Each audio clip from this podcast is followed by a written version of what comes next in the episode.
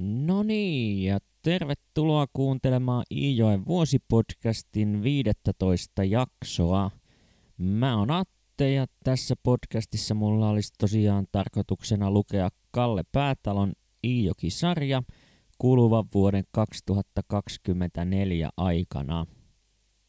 Ja tuossa viime jaksossahan jäätiin semmoiseen tilanteeseen, että korttipirun kelkkaan on joku hyppäämässä ja paljastan nyt tähän heti alkuun, että niin se vaan on, että tämä joku on Kalle. Nimittäin hän on nyt lähtenyt pelihimon riivaaman Arvisedän viitoittamalle tielle ja mennyt pelaamaan korttiin kaikki rahansa. Eikä tässä vielä kaikki, nimittäin hän on myös pelannut velaksi Hiltu Väinin kanssa. Ja tilanne on ajautunut siihen pisteeseen, että Kallella on nyt korttivelkaa 10 markkaa Hiltuväinin suuntaan. Ja tämä jos mikä aiheuttaa Kallessa valtavia oman tunnon tuskia. Velkaa saadakseen Kalle on luvannut Väinille, että hän kyllä maksaa seuraavana päivänä takaisin, mutta eihän Kalle eh, syvästi uskovaiselle Riitulle uskalla uudesta harrastuksesta ja sen kustannuksista kertoa, joten rahattomalta Kallelta jää tuo velka kuittaamatta ja hän koittaa kuumeisesti miettiä, miten saisi hoidettua tuon asian parhain päin. Nimittäin Hiltu Väinistä, joka aikanaan Kallea melko ikävällä tavalla kiusasi – on nyt sitten vuosien saatossa kuitenkin muodostunut yksi Kallen parhaista ystävistä, ja Kallella on ollut tapana tuolla Hilturannassa lähestulkoon päivittäin käydä Väinin kanssa höpöstelemässä, mutta nyt sinne ei ole asiaa ennen kuin rahaa velanmaksuun löytyy. Eräänä päivänä Kallioniemeen kuitenkin ilmestyy kolme ukonrähiää, jotka kyselevät kyytiä vesiteitse järven yli Hilturannan puolelle. Kallehan suostuu ukoille soutajaksi ja kun perille on päästy, niin äijät siinä kyselevät, että mitäs tämä lysti kustansi. Kalle ilmoittaa, että puoli markkaa per lärvi, joten puolitoista markkaa kilahtaa Kalle velkakassaa ja vaikka tuolla ei vielä koko kymmenen markan velkaa kuitatakkaan, niin – Kallellapa on totta kai suunnitelma siihen, että miten tämä raha saadaan poikimaan lisää rahaa. Ja sehän on selvää, ettei edes tällainen vastasyntynyt kortti hae mihinkään karvoistaan pääse, joten Kallen suunnitelmana on totta kai se, että hän pelaa toisessa korttiringissä tuon 10 markkaa itselleen takaisin ja käy sitten kuittaamassa Väinille velkansa kertalaakista – joku muu olisi ehkä saattanut alkaa hieromaan jotain maksusuunnitelmia tai muita vastaavia hyvän ystävän kanssa, mutta Kallelle tämä velka on vähän sellainen kunnia-asia, että ei siitä ruveta enää jälkikäteen Väinin kanssa vääntämään, vaan velka maksetaan kerralla ja kokonaan ja siinä se. Mutta ei nyt mennä asioiden edelle, koska se korttipeli pitäisi ensin voittaa ennen kuin yhtään mitään velkaa saadaan maksetuksi. Ja Kalle siinä sitten heti piakkoin lähteekin vastatienattujen rahojensa kanssa kohti Keskisimosen kartanoa, josta hän löytää Simppalan Veiko ja Alasimosen kaksoset eli Toivo ja Johanneksen. Ja heidät Kalle nyt sitten maanittelee metikköön korttirinkiin. Ja kun pelipaikoille päästään, niin Veikko ilmoittaa haluavansa pelata katkoa, mutta Kallelle tämä ei käy, koska hän tietää siinä rahojen liikkuvan kovin hitaasti ja nyt on kiire, joten Kallepa ehdottaa, että pelataan venttiä, sillä ventissä kierrokset on nopeita ja tällöin ainakin Kallen uskomuksen mukaan ne rahatkin liikahtavat rivakkaan tahtiin hänen taskuunsa. No se Ventti toden totta on nopeatempoinen peli ja onpa se niinkin nopeatempoinen peli, että ensimmäisellä kierroksella menee 50 penniä ja toisella menee jo kokonainen markka ja kun rahaa oli markka ja 50 penniä, niin Kalle on puilla paljailla ja peliä on kestänyt muutaman minuutin ajan. No Kallehan alkaa totta kai tinkaamaan heti luottoa isoa pohjakassaa hyödyntävältä Veikolta, mutta Veikkopa toteaa, että rahaa ei tipu lainaksi pennin pyörylää. Joten tähän päättyy Kallen kortinpelusaaga tältä osin ja hän joutuu lähtemään itkukurkussa kotio. Vaan siellä kotonapa odottaa sitten totta kai Riitu ja siinä Kallelle juolahtaa sellainen kauhistuttava ajatus mieleen, että Riituhan saattaa tivata, että missä ne rahat on, jotka soutamisesta palkaksi sait, ja annappa ne tänne, niin laitetaan ne perheen yhteiseen kassaan. Tilanteen äärimmäisestä vakavuudesta johtuen Kalle päätyykin lopulta lavastamaan Ylisimosen edustalla tapahtuneen koirahyökkäyksen, nimittäin tuolla Ylisimosessa pidetään koiria, jotka on kovia räksyttämään ja jahtaamaan kaikkia vieraita. Ja Kalle siitä ohitse kulkeekin ja todella saa nämä koirat kimppuunsa ja huutelee siinä sitten Ylisimosen isännälle, että Ylisimosen homevitut on ärsyttämässä koiria ihmisten kimppuun, mutta ei ne koirat Kallea todellisuudessa pure, vaan Kalle siinä juuri ennen kotipihaan pääsemistä hoksaa, että hänpä tekee jollain risulla tuo housun punttiin oikein mojovan reijän ja näin se Kalle myös tekee ja tuon lavastuksen onnistuneesti suoritettuaan hän rientää Kallioniemeen itkien ja kertoo siellä Riitulle, kuinka nämä Ylisimosen piskit purivat häntä jalasta oikein antaumuksella.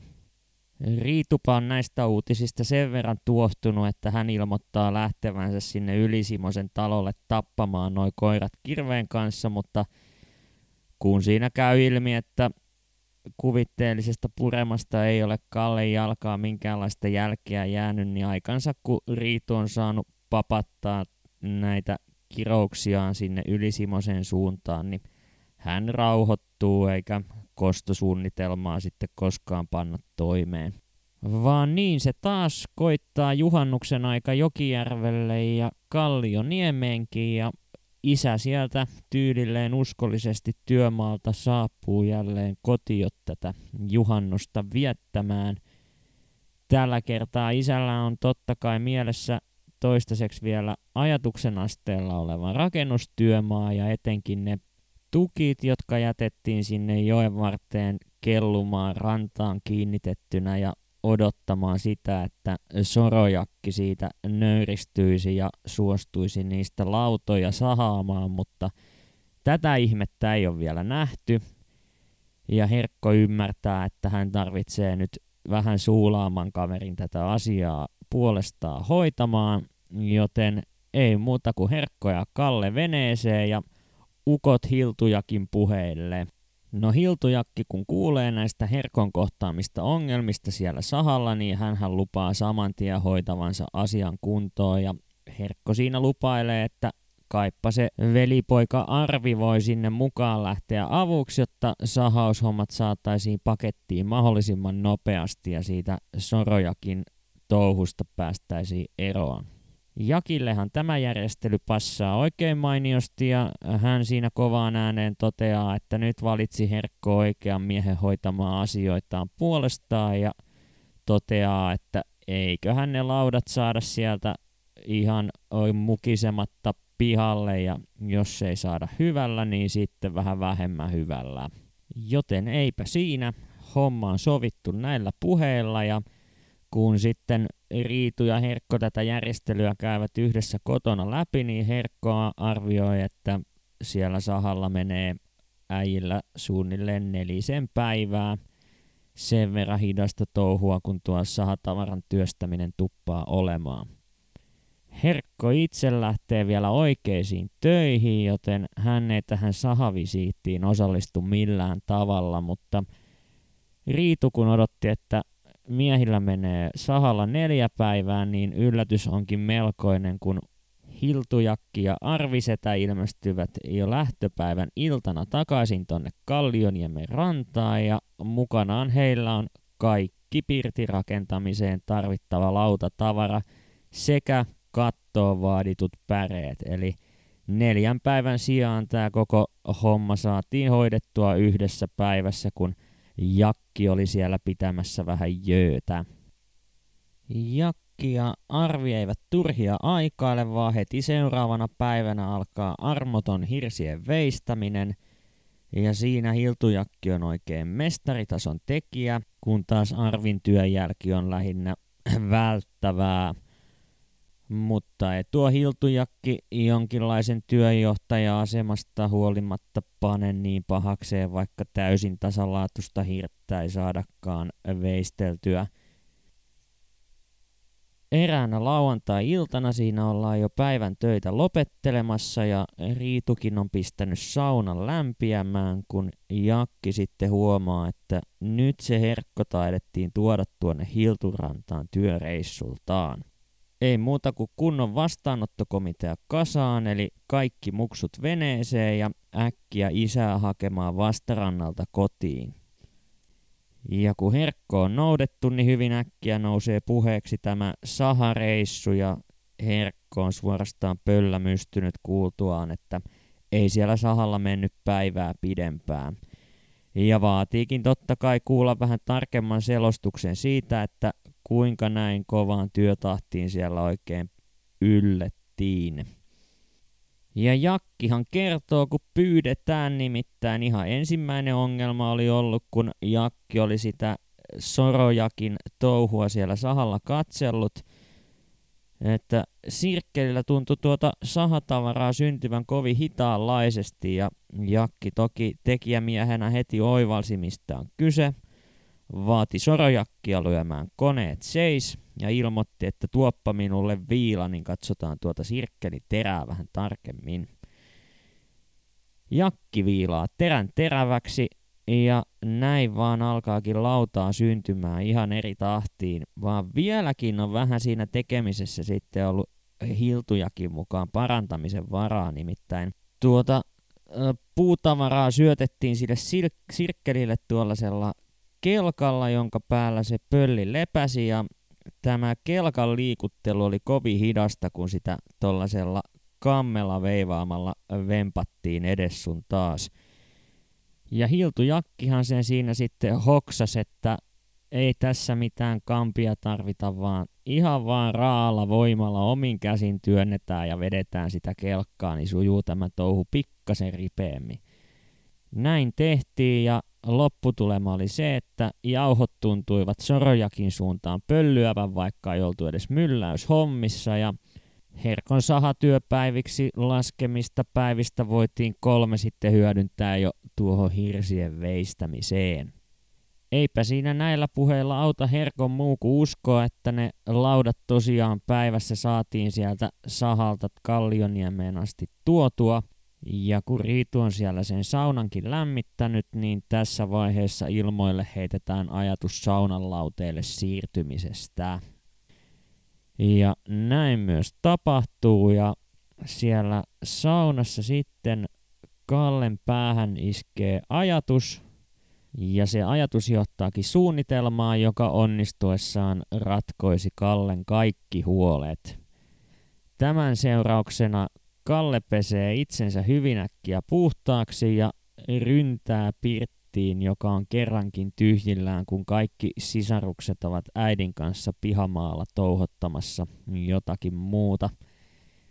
Joten pirttiin asti päästyään Kalle astelee suoraan Herkon vaateläjän äärelle, kaivaa sieltä lompakon ja lompakosta nappaa 10 markan setelin, jonka Kalle jemmaa lattialankkujen alle sillä hän tietää Herkon olevan hyvinkin tarkka rahoistaan, ja tällainen 10 markan puuttuminen ei tule jäämään Herkolta huomaamatta, siitä Kalle on varma.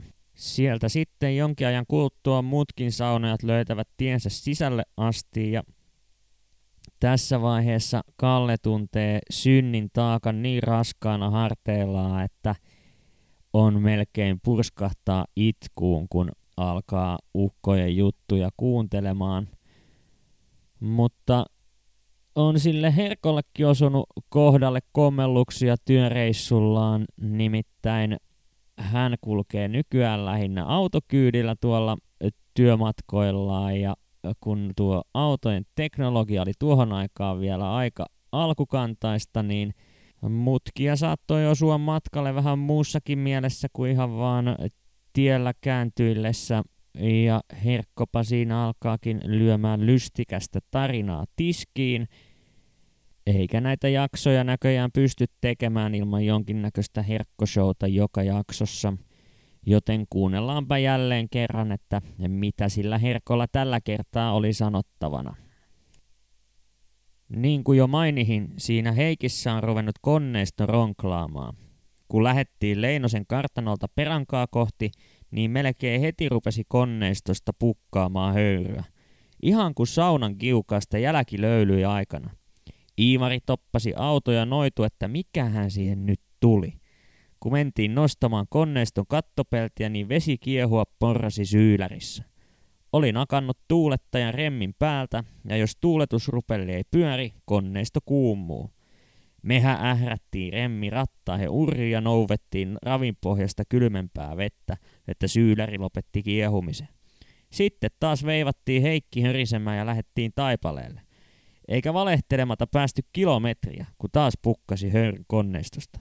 Se samanen remmi oli taas pois rattaihessa selästä.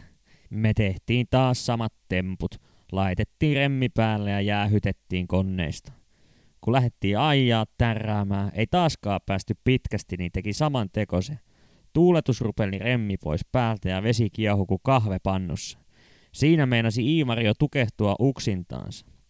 Lopulta Iimari laisku remmin päälle laittoi ja väsy mannailuunsa. Se sitoi narulla konneiston päällyspeltit ylös ja sanoi, että annetahan rupellin levähtää, mutta konneistoa pyöritetään ja me mennään perankaa. Eikö se konneisto sulannut, kun oikein kiehu ja kuumu, Jakki sanoi. En tiedä, mistä Arviseta oli saanut niin paljon tietoja auton moottorista, kun sanoi. Ei se sula, mutta janttautuu kiinni, jos kiehuvalla konneistolla ajaa. Mutta ei anttautunut Iivari Heikissä, isä sanoi. Iivari toini sito konneiston pelitit ylös niin, että ne näytti kuin kivelle istuvan tiiron siiviltä. Sitten se hyppäsi rattiin ja käski minun ruveta tuuraamaan tuuletusrupellia. Sanoi, että ota vesisankkoja joka helvetin rapakosta, jossa näkyy märkää, kaapaset täyteen ja roimaset tyhjäksi konneiston selkää. Konneisto sissäänkö? älähti Niemen isäntä. Sissään, sissään, Iiva rajaa öyrästi ja isomman osan minä juosta hilikuttelin siinä tötterän kuppeella. Aina kun tultiin puron, eli joen, eli järven kohdalle, minä kaapasin sankollisen ja puuskasin konneistoa. Voi helvetti sitä. Joka kerta kun hurautti sankollisen, päästi Heikin konneisto pirummoisen kähäyksen ja huurupilvi tupsahti taivaalle. Välillä hyppäsi ryntäiheni varaan kiikkumaan siihen tötterän laajalle ja huuvi, että onkohan tämä meidän touhu ihan terveellistä. Iivari karju pörinän yli, että oli eli ei, mutta nyt jäähytetään konneistoa. Siellä maantiellä liikku laitumelta pallailevia lehmiä ja ne karnisti hännät purjena mehtää. Mutta ei se kyllä ajanut yhtä kovalla vauhilla kuin silloin loiston kanssa kilpaa, Jakki nauroi. Ei juuri ihan kaasutinviikset pohjassa. Enhän olisi jaksanut juosta sen kuppeella niin kuin joulun iso osan taipaleesta tekemään. Kyllähän minä kerkesin tyhjentää Sankon poikineen ennen kuin oltiin perangassa.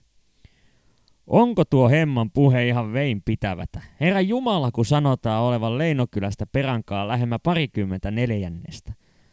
Olokoon vaikka penin kuormia, mutta me mentiin se taival sankkojäähytyksellä, isä äreytyi. Minä sitä taivalta olin tekemässä, etkä sinä. Ja enkä ole maininnut, pitkäänkö matka kesti. Että silmänkää kulkenut sitä taivalta yhtä pian, mitä silloin Kurenalta Pojulaa, Jakki sanoi. Ei kulettu. Iltasella kun lähettiin, niin toisena päivänä kerittiin perankaan kymmenkahville. Mutta lähetään me lopultahi kahville, äiti sanoi. Kyllä hemma Milo heittäytyy oikein lorsatuulelle, kuunteluttaa vaikka vuorokausi tolkulla. Tämmöisillä sanankäänteillä kertoili Herkko työmatkastaan Tammetun virran sivuilla 127 128 ja 129. Vaan kun tarina on kuultu, niin ilta alkaa olemaan jo sen verran pitkällä, että Hiltujakki siitä lähtee hipsimään kotia kohti ja muut Kallioniemessä sitten puolestaan painuvat yöpuulle. Ja kun seuraava päivä on sunnuntai, eli pyhä päivä, niin töitä ei silloin tehdä, joten Kallekaan ei joudu sitten apumieheksi hirsien veistelyhommaan. Sen sijaan Arvisetä kinoaa vähän e- palkkaa ennakkoa Herkolta, mihin Herkko lopulta suostuu ja huomaa samalla, että se kymppi on kadonnut, mutta Kallen yllätykseksi Herkko toteaa ääneen, että niin hän taisikin maksaa sillä jotain munkkirinkilöitä taannoin.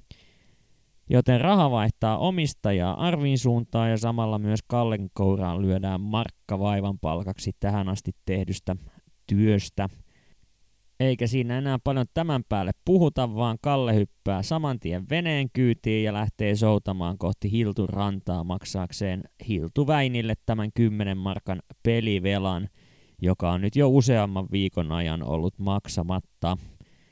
Hilturantaan kun Kalle pääsee, niin hän saa kuulla, että Väini ei olekaan kotona, vaan on lähtenyt romppaseen. Kalle totta kai lähtee perään ja siinä lopulta Hiltuväinin löytääkin vähän yllättävistä puuhista, nimittäin kylälle on saapunut satsi lemonaatia juhannuksen kunniaksi, eli toisin sanoen limonaadia, ja sitä siellä nyt janoiset pojat ovat kilpaa ostamassa lemonaatikauppiaalta. Kalle siinä ei kuitenkaan viitti ihmispaljouden keskellä alkaa näitä velka-asioita hoitamaan, vaan vetää Väini vähän sivumpaan ja lyö Väinille 10 markan setelin kouraan. Väini ei kuitenkaan suoraan vaikuta erityisen ilahtuneelta tästä ja huomauttaa, että Kalle voisi kyllä olla kiitollinen siitä, että tässä ei nyt ruveta korkoa perimään. Vaan kylläpä se hymynkare lopulta löytää tiensä sinne Väininkin poskille ja Pojat sopivat tämän velka-asian kuitatuksi ja toteavat olevansa taas hyvissä väleissä. No lemonaatiahan olisi totta kai velka-asian hoitamisen jälkeen Kallenkin pakko saada, vaan kun Kallella on tuon velan maksun jälkeen jäljellä enää yksi markka ja pullo maksaa kaksi markkaa, niin jonkinnäköinen järjestely pitää siinä sitten keksiä lennosta – Sattumalta siinä osuu kohdalle tällainen kameri kuin Mylly Auku, joka on Kallen kanssa samankaltaisessa tilanteessa, eli vaan puolikkaaseen pulloon olisi varaa, joten pojat yhteistuumin sopivat, että ostetaan yhteinen pullo ja juodaan se puoliksi.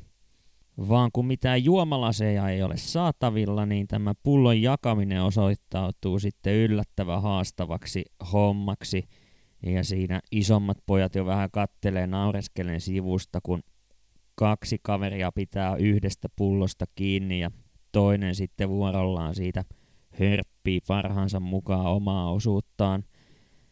Mutta limppari saadaan juotua ja sopukin saadaan säilytettyä ja tässä vaiheessa kajahtaakin etäinen huuto Kallioniemestä asti – ja se huuto kajahtaa Herkon suusta kutsuen Kallea hiljalleen saapumaan kotia kohti.